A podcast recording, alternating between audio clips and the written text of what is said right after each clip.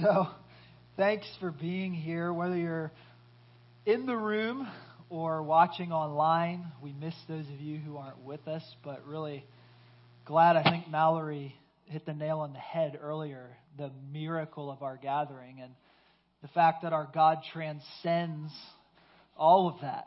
That to be his body, whether you are with us in the room or watching online, but are with us, uh, we are the body of Christ.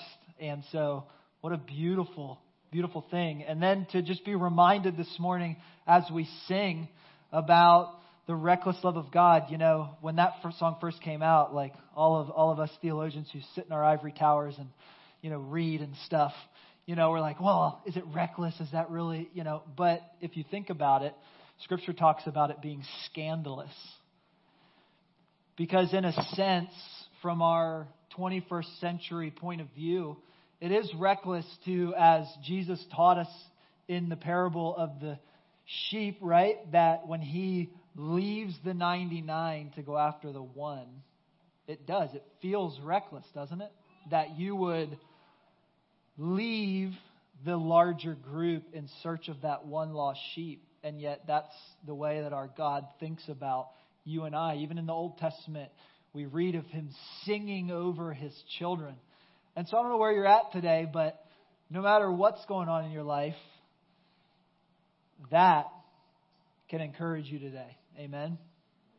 That your God loves you. Maybe maybe you're here today and you you don't know the Lord. You're searching for something in the midst of this interesting time that we live in, and I'm I'm glad you're here as well. I want to walk you through some things today that I think will help you. But you know, over the past few weeks, I've I've loved watching all of you, whether you're online or uh, in the room, just be the church. It's been fun, you know, for all the for all the bad that social media can bring. It's fun because we get to see what's going on in each other's life, and so many of you have been connecting with each other, you know, outside and distance, of course, and all the things but it's been just fun to watch that. And then even as you have come together, and so many of you wrote cards to the teachers at Rampello, and so many of you gave to the gift card fund of that, or brought a gift card, and just a lot of different things that you've been doing. And then again, this coming Saturday, just to be able to redeem an event that the world uh, celebrates at Halloween, and just to redeem that and and be the church in that and just using the avenues, the channels that God opens for us. And so, uh, just really excited about that. And let me encourage you, if you uh, want to be a part of that, to, to be a part of that. It'll all be outside. I don't know if we've mentioned that yet, but um, the thing at Rivercrest Park and then the thing at uh, the Coon House, our house, it's all outside. So um, we'll have we'll have plenty of space to spread out and do all the things, but you can still get involved. You can bring candy, put it in the box. You can uh, donate on the Vision Out. That's what the Coon family did. You know, if you don't got time to go to the store, give it online and just do it that way. So, but thank you for all of you just being the church, and you know, even all the way in Ethiopia, the people we support, just watching them continue to be the church in a just a strange time and just bring joy and hope and life and beauty to that place and just God's been so good even in the midst of this crazy season. And so uh, keep encouraging each other, pray for each other, and uh, man, really, really good, really good stuff. Love seeing you guys be creative, uh, not letting this obstacle keep you down. And then it's almost November 3rd. right? We just state the obvious and let us pray. it's just, you know, when we when we are in these turmoil times, these tumultuous times, uh, let me just encourage you not to get caught up in the emotion of the moment. Do your duty, do what God's called you to do, but at the same time, as followers of Jesus, right? We talked about this last week. Speak and act as those who have been set free undeservedly, right? That's who we are. So when we look at the world around us in these moments, you and I, we bring the joy, we bring the positivity, we bring the different option for the world to look at because we've been set free. that our God sits on the throne in heaven, is not surprised by any of this. In fact, it fits with exactly what he said would happen, right? All those who are godly will suffer persecution, right? So, so like none, none of that surprises the Lord, but we do know as we've been looking in James that every good and perfect gift comes from the Father, and so we have much to be thankful for.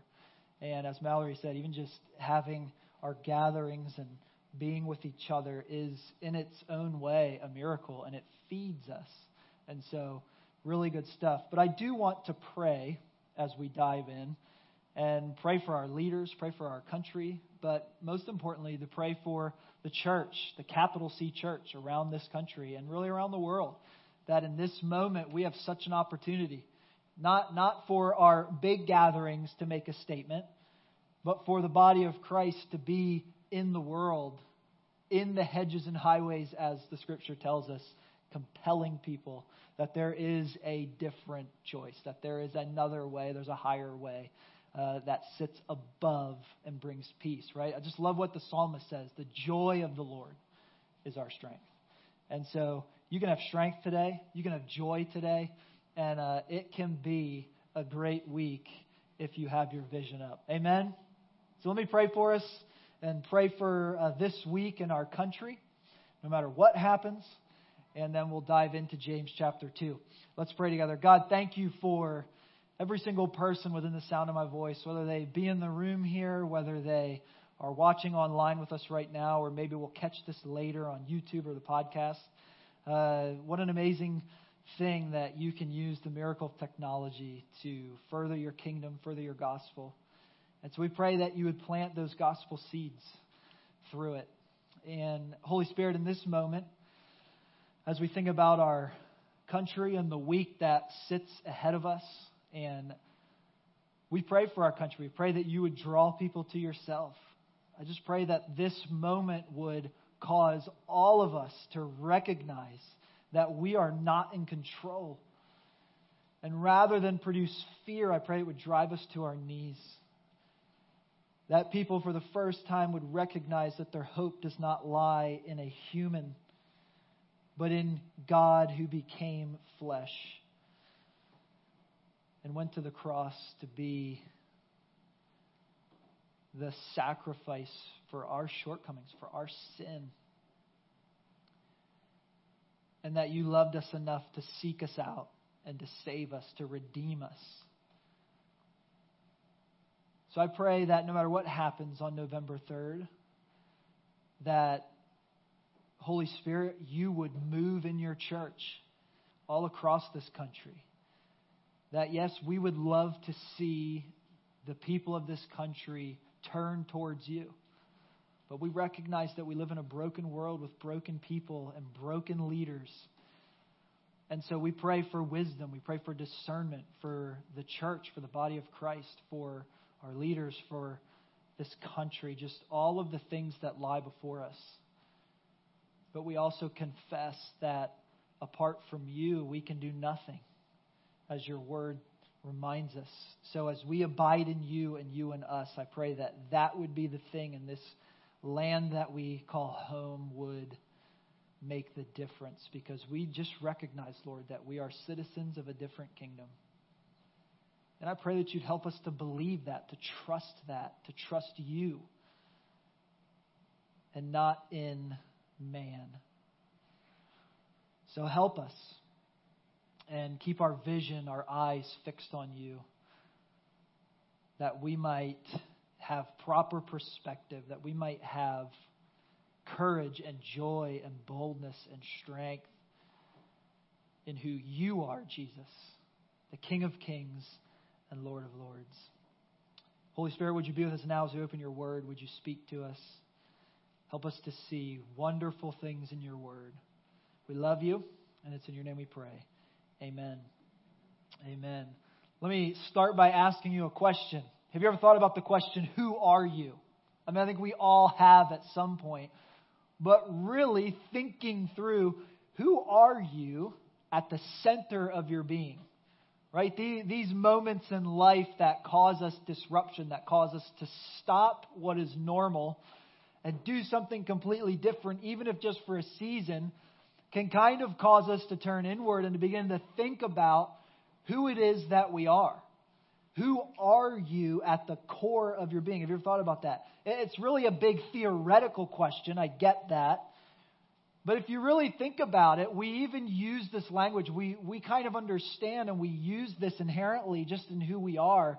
We're constantly thinking about that. We say things about people like this well, their true colors came through.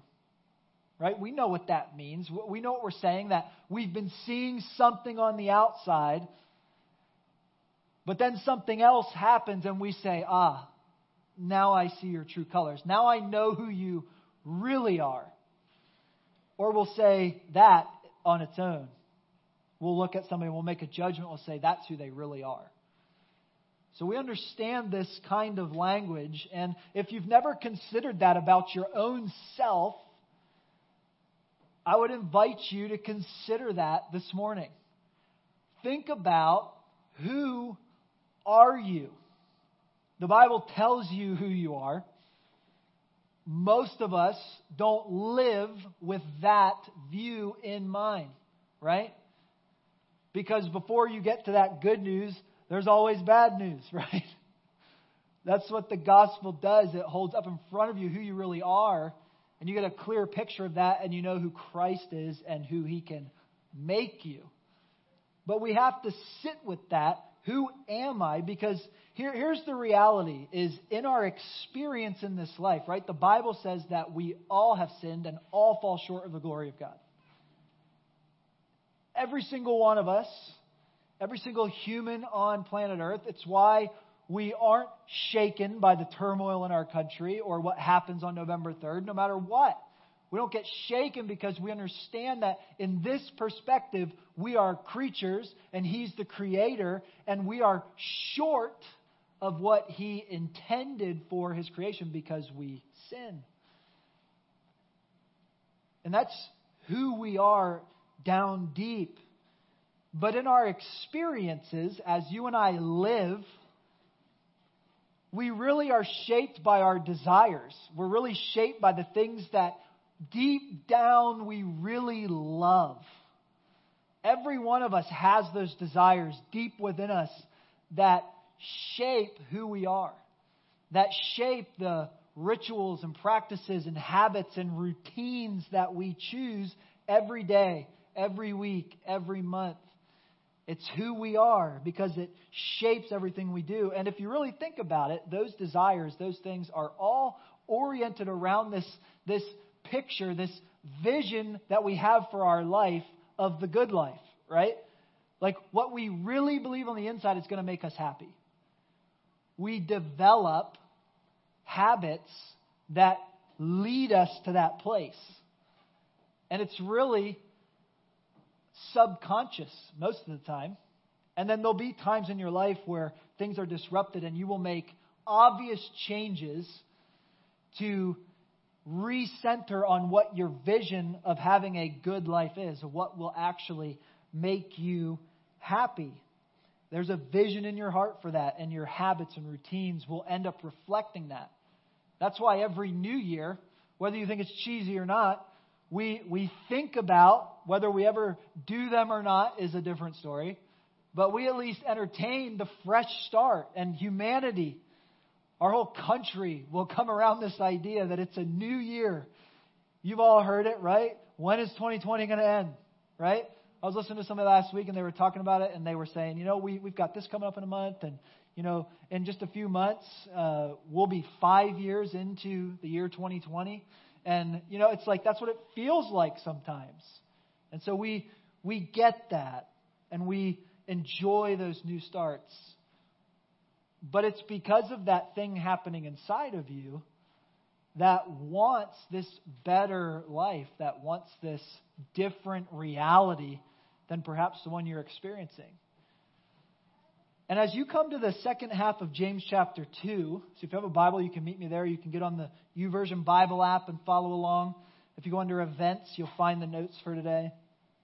But in the second half of James chapter 2, we're confronted with that same question, but from a biblical point of view. James is really going to ask us the question is our faith, is my faith, is your faith real? Is my faith real? Because it's one thing to say that you have faith. It's one thing to say that you believe in Jesus. It's a completely different thing to have fruit coming out of your life that would match that statement. True? Who are you? James is going to drill into that question from a faith perspective, and he's probably going to step on all of our toes. So just get ready. But who are you? Who has really formed you into who you are? That's our question that James is going to ask. And so, in light of those questions, look at James chapter 2, starting in verse 14. James chapter 2, verse 14. Here, here he goes right after it, and he says this What good is it, my brothers and sisters, if someone claims to have faith, but does not have works? And then here's the question Can such faith save him? What good is it to say you have faith, but nobody can see that truth? Verse 15, he gives us an example. If a brother or sister is without clothes and lacks daily food, and one of you says to them, Go in peace, stay warm, and be well fed. What a nice thing to say. But you don't give them what the body needs, what good is it? In the same way, faith, if it does not have works, is dead by itself. But someone will say, You have faith and I have works. Show me your faith without works, and I will show you my faith by my works. You believe that God is one. You believe that God is one. Good. I love that. It's exclamation point in my Bible. Good. That's a good thing. You should believe that. Good. But listen to this.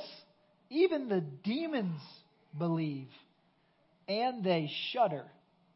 So even the demons have faith and even the even the demons have fear. Even the demons believe and shudder. Verse 20. Senseless person senseless person, are you willing to learn that faith without works is useless? Wasn't Abraham, our father, justified by works in offering Isaac, his son, on the altar? You see that faith was active together with his works, and by his works, faith was made complete. And the scripture was fulfilled that says, Abraham believed God, and it was credited to him as righteousness and he was called God's friend. You see that a person is justified by works and not by faith alone. In the same way, wasn't Rahab the prostitute also justified by works in receiving the messengers and sending them out by a different route? And then here's the climax of what James is trying to say in verse 26 For just as the body without the spirit is dead, so also faith without works is dead. The good life, what is it? Who are you? And James is asking you the question, and chances are, if you're sitting within the sound of my voice today, that you at some level believe that there is a God. And I want to dial into that, and what I want you to consider, I want you to look at is there are three kinds of faith that James presents to us here. Three different kinds. So I want you to write these down because I want you to think about them. And then I'm going to give you some other scriptures to go with it. And then I really want to come at the end and challenge you about your faith. But who am I? What kind of faith do I have? James asks a really important question at the beginning, and he says, What good is it if someone claims to have faith but there's nothing to show for that. Can that kind of faith save him? It's a really interesting question because a lot of people throughout the centuries have looked at what James is saying here and at what Paul said in places like Ephesians or Romans, right? Romans chapter 8, you know, nothing can separate you from the love of God that is in Christ Jesus. Nothing. We believe that, right? It's a good place to say amen, right? We believe that. But James is challenging an assumption here that we might be in danger of that if we are saved that we can do whatever we want and there's no repercussions for that. And what James is going to say is no, no, no, there's actually three kinds of faith here, and you've got to consider which camp you fall in because it has eternal consequences. And so the first one here that he describes right off the bat is probably the most obvious. And if you're taking notes, it's this. It's dead faith. Dead faith right? And and we understand what this is. We would we would look at a person who is maybe an atheist or you know believes in a different god. And we would say you don't actually have faith at all because faith is dead without the fruit of Jesus in your life we might even say about somebody who calls himself a Christian but lives a completely different lifestyle that you don't actually have faith because of what James says here. If someone claims to have faith but does not have anything to show for that faith, can that faith really save him? And I think if you are any kind of serious Christian, we would look at that and we would say, no, not really. You can't claim to have faith, just do nothing about it, and think you're good we, we, we kind of understand that. I think the best way for us to think about that is an unsubstantiated claim, right? It'd be like me telling you that I can dunk a basketball. And you'd be like, that's an unsubstantiated claim until I watch you dunk a basketball. And 10 years ago, I could have proved that claim. Not so sure about today. All right? But we understand what that is. And, and it's probably the most obvious about people of faith right? An unsubstantiated claim. There's nothing that you have nothing to show for the fact that you claim to believe. Think about it this way. You can throw up Ephesians chapter 2, verse 8 through 10, right? This is one of Paul's great spots where he explains to us what the gospel is, right? And this marriage of faith and works and how they relate to each other. Look at what it says. It says, For you are saved by grace through faith. This is not from yourselves, it is God's gift, right? Very clear. You and I at the salvation table bring nothing to the party. Not a single thing, except for maybe our bad, our sin. Not from works, so that no one can boast. And the reason that it's so helpful for us to think about the fact that we have nothing to do with the salvation that God's given us is that we are easily confused and we easily like to take the credit, right?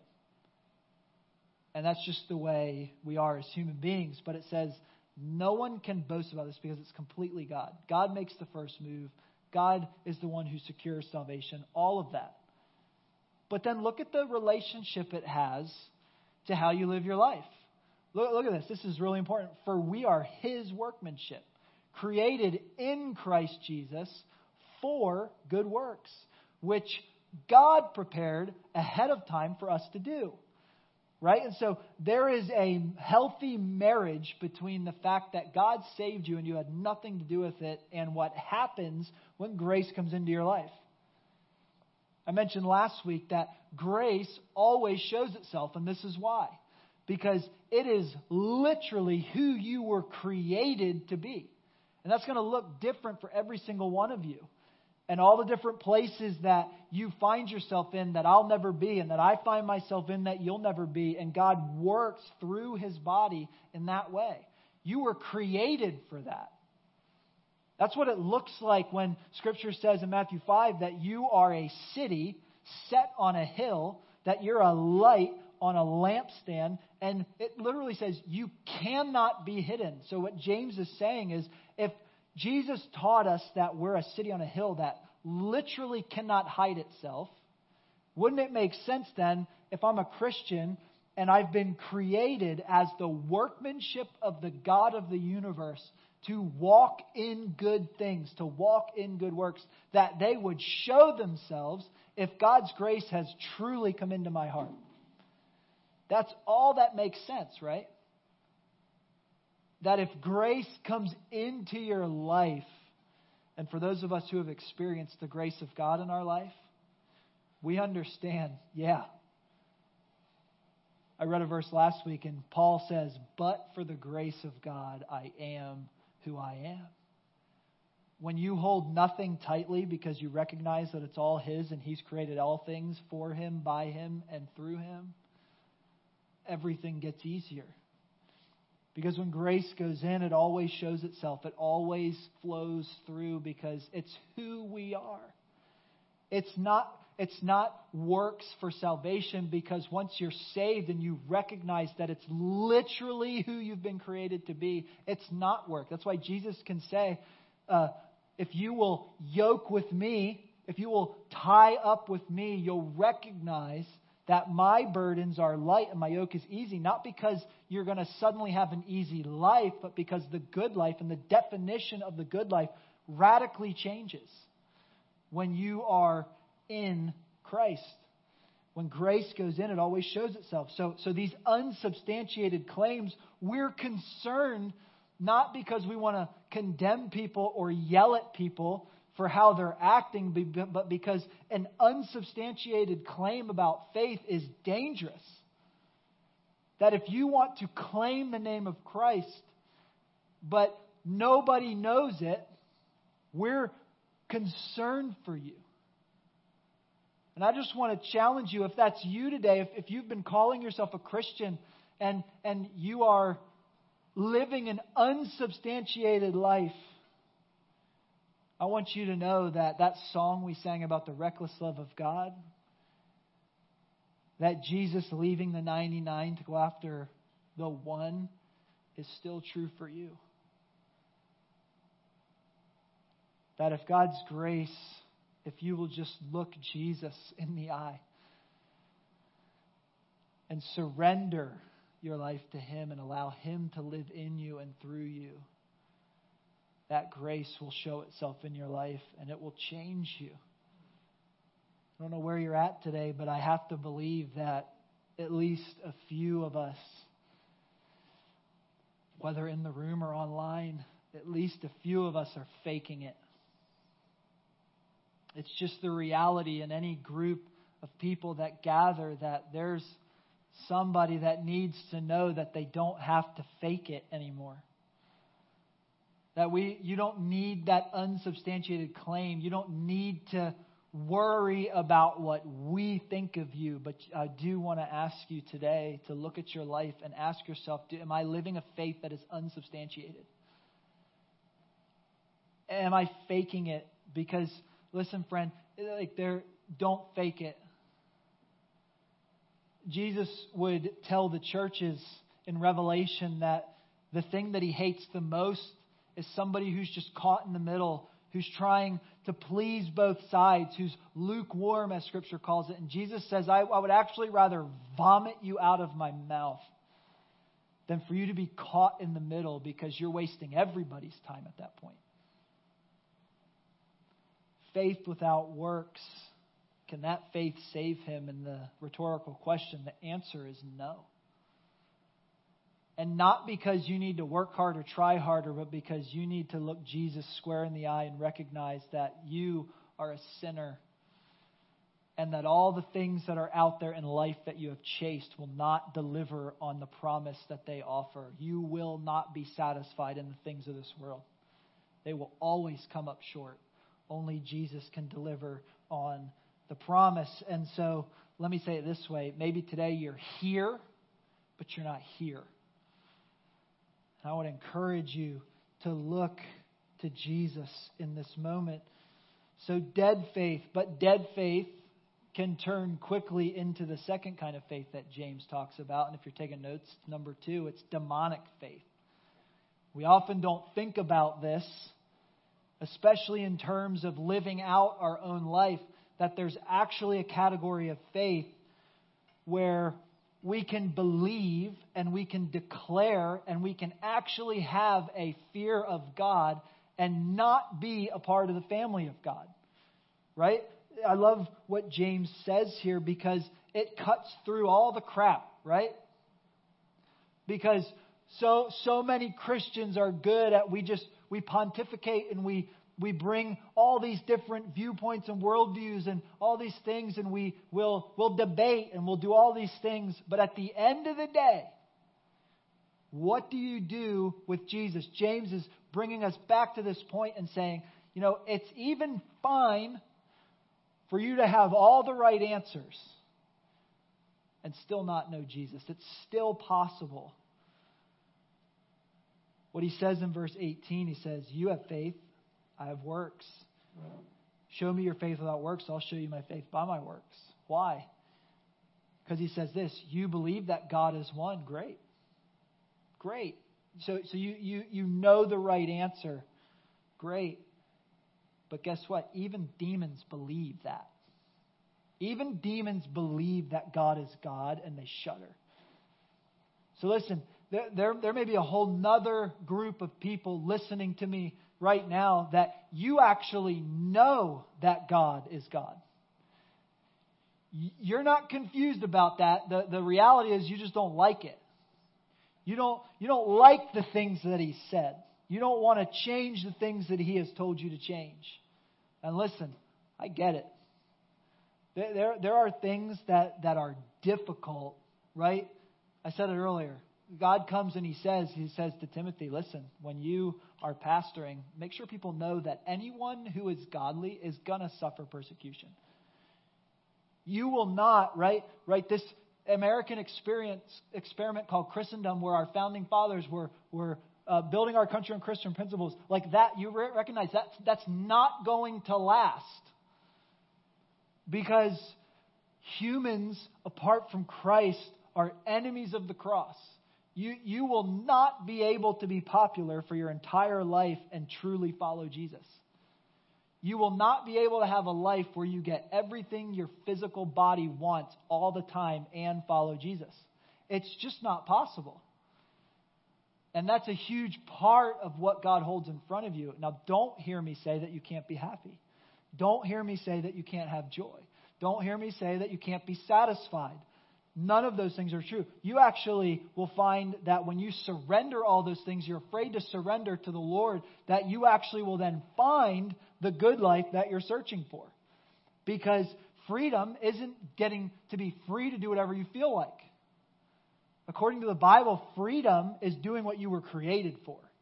That you will only actually feel fully free doing the thing that God created you to do. Because you are His workmanship created in Christ for good works. So we don't, like James is saying here, we don't do them just to do them. We do them because it's who we are. You are saved by faith alone. That's clear. James says that in chapter 1, verse 17 and 18. He's not confused about that, but we are not saved by a faith that remains alone. Grace always shows itself. I think one of the craziest pictures of this is Judas, right? Judas Iscariot with Jesus. Think about spending three years face to face with the Son of God. Judas knew that God was who he says he is. Judas knew that Jesus was God. He knew that. But if you go to Matthew chapter 26, right, and you start thinking about what happened when Judas came to Jesus in the garden and he betrayed him, listen to this in, in Matthew, it says this in verse 49. So immediately he, Judas, went up to Jesus and said, Greetings, Rabbi, and kissed him. Think about what was happening in that moment. Judas knew what was right, and he didn't like what was right. Look at Jesus' friend. Jesus asked him, Why have you come? Then they came up and took hold of Jesus and arrested him. You ever think about, like, what, what, how did that happen? How could, how could Judas spend several years in the inner circle and not get it? face to face with the Son of God, miracles, crazy stuff. Because it's entirely possible to know that God is God, not like that, and deny it. You're saved by faith alone, but not by a faith that remains alone, and that's incredibly important because it's entirely possible to have the right answers and be totally wrong. Isn't it? But then there's a third option. You know, if grace always shows itself, what's the third option? If there's dead and demonic faith, what's the. It's got to be a third D, right? I mean, I'm not preaching if I don't get another D. Dynamic faith, right? Because the, the third option is that you see all of those things and you actually are you actually meet the Son of God. The Holy Spirit actually moves into your life and begins to change things. Because grace always shows itself. Look at verse 21 again. He talks about Abraham. Think about that. What, what, what brings a dad to the place that he's willing to take his son, tie him up, put him on an altar, and hold a knife up? An unyielding trust that God the Father is good. We sang that song about the goodness of God. That, that is the thing that will change the way you live your life. You want to live without fear of man? You want to live without fear of what happens on November 3rd? You have to look up and begin to see and trust in the goodness of God, recognizing that He sits outside of time. He sees all of eternity. And the Bible says in Romans that He's working all things together for good to them that love Him. And without that perspective, things around here around here right now look like a crazy town, doesn't it? Without there being something above all of that, we miss it. And so in just a minute I'm going to have I'm to have the band actually come back up and in a moment uh, we're going to sing that song again because I want you to sing it differently. I want you to think about the things that are being said, but as they come up, I want to read two more verses to you about what that looks like. Because what is it? What's the difference then of somebody living in their faith versus somebody with dead faith or demonic faith, even knowing the right answer and not living it out? What does that actually look like? Listen to what um, John wrote in 1 John chapter 3 verse 16. This is how we know that we have come to know love. Right? What is the way that I recognize that I've got it? It's a very important question, isn't it? How do I know that I know that I know? how do I get there? This is how we know we have come to know love. He laid down his life for us. Jesus is always the standard. Jesus is always the place we look. Our vision always goes up first. We love God. And then here it is that we should also lay down our lives for our brothers and sisters. If anyone has this world's goods and sees a fellow believer in need and withholds compassion from him, how does God's love reside in him? Little children, let us not love in word or speech, but in action and in truth. How do you know if you know Him?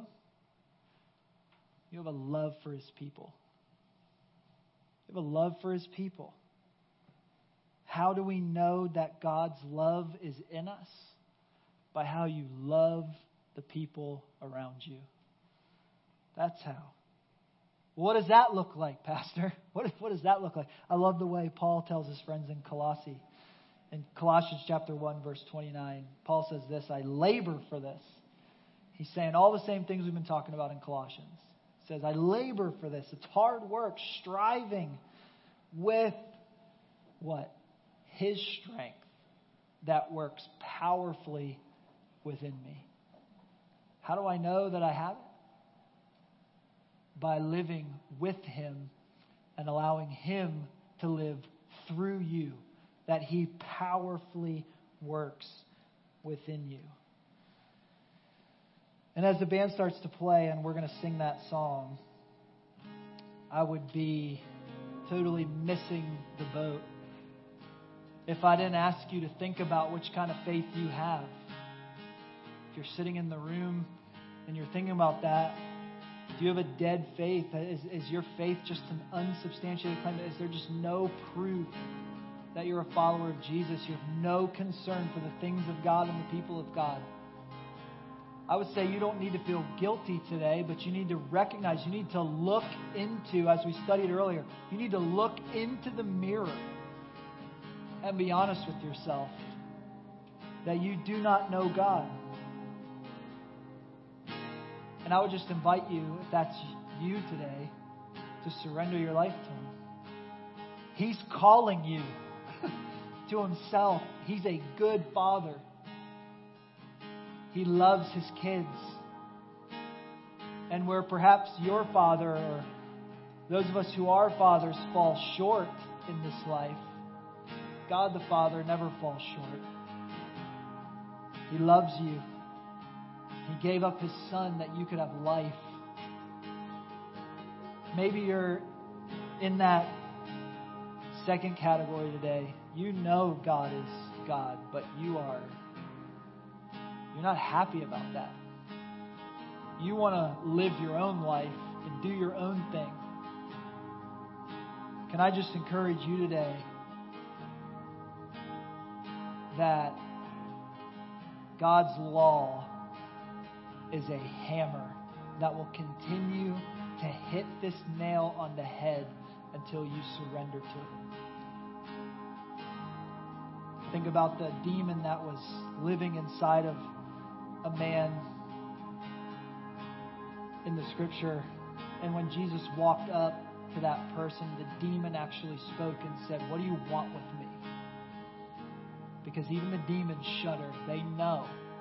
And so, even if there are, as Ephesians says, powers of the darkness of this world at work in your heart, I just really believe that the Holy Spirit can break through that and speak to you in this moment that no matter what's going on in your life, that Jesus Christ is the King of kings and Lord of lords. And if you will trust Him, you will surrender to Him, He can change those things that are in your life. He can right the wrong. Maybe you've been wrong. He can right that wrong in Christ. And so I don't know where you're at today. But if you don't have a dynamic, a living, and alive faith within you that is tangible and expressing itself, that there's no shame here today. That's the beauty of the gospel is that it's good news that Jesus came to set the captive free. He came to redeem a people for himself. And so wherever you are today, maybe you're watching online, wherever you are, can I just encourage you in this moment to not just think about this, but to take a step? To take a step of faith, as Scripture calls it. To surrender. The Bible says if you will call upon the name of the Lord, that if you'll confess with your mouth and believe in your heart that Jesus rose from the dead, that Jesus Christ, the Son of God, stepped out of heaven he gave up all those rights willingly. He still had them. He was still God, but he chose to set them aside and come to earth because he had every single one of his own kids on his mind. The Father did. And so he sent the Son, and Jesus had his brothers and his sisters, his body on his mind as he lived the life that you and I could not, cannot live. If you are falling short of living a satisfied, a happy, a joyful life, I want you to know that it's because you're doing it on your own terms. And that apart from Christ, you're not going to find what you're looking for. And listen, all of us, at some point or another, we play the game. We play the game and we act like we're fine and we're not fine. And I just want you to know that this is the safest place for you to be, listening to the Word of God, being in the center of His will with His people all around you. Let me encourage you today to confess with your mouth and believe in your heart that Jesus is the Son of God, that He was raised from the dead that first Easter, so that you would not have everlasting separation from Him, but that you would have everlasting life with Him. And it's so simple that it's easy to miss. that when you recognize just how broken you are, that it's tempting to just stay there and just recognize how broken you are. I am. I've probably let almost all of you down at some point or another. But listen, I'm just a guy who knows the guy. And if you want to experience life to the full, all that there is in this life, you don't need me. You don't need a great church because the church is great. Not because any one of us, but because together we are the body of Christ. And so if that's not reality for you, or maybe you've thought it was reality for you, but as you think about it, it's an unsubstantiated claim. I just want to lead you in this moment to make that decision, to just surrender to what God's already doing in your life. So if you're in the room, would you just stand with me and just bow your head and close your eyes? Not because there's anything special about that but because we do it because we don't want to be distracted in this moment. If you're online watching this, or maybe you listen to this on the podcast, or you're standing right here in the room, I just want to encourage you to dig into your heart because in about five minutes you're going to walk out of here and you're going to be distracted immediately by the things and cares of this world.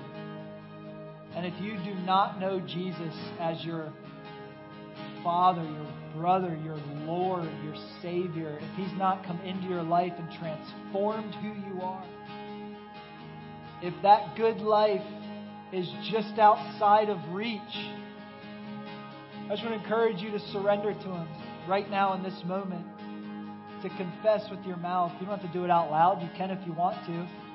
We would love that. But to just in this moment, talk to Him. Just tell Him in the quietness of your soul that you recognize that you're a sinner. You recognize that as you've been doing it your own way, that things are not going the way you thought they would go, the way that you want them to go. And you know that against the reason of this world,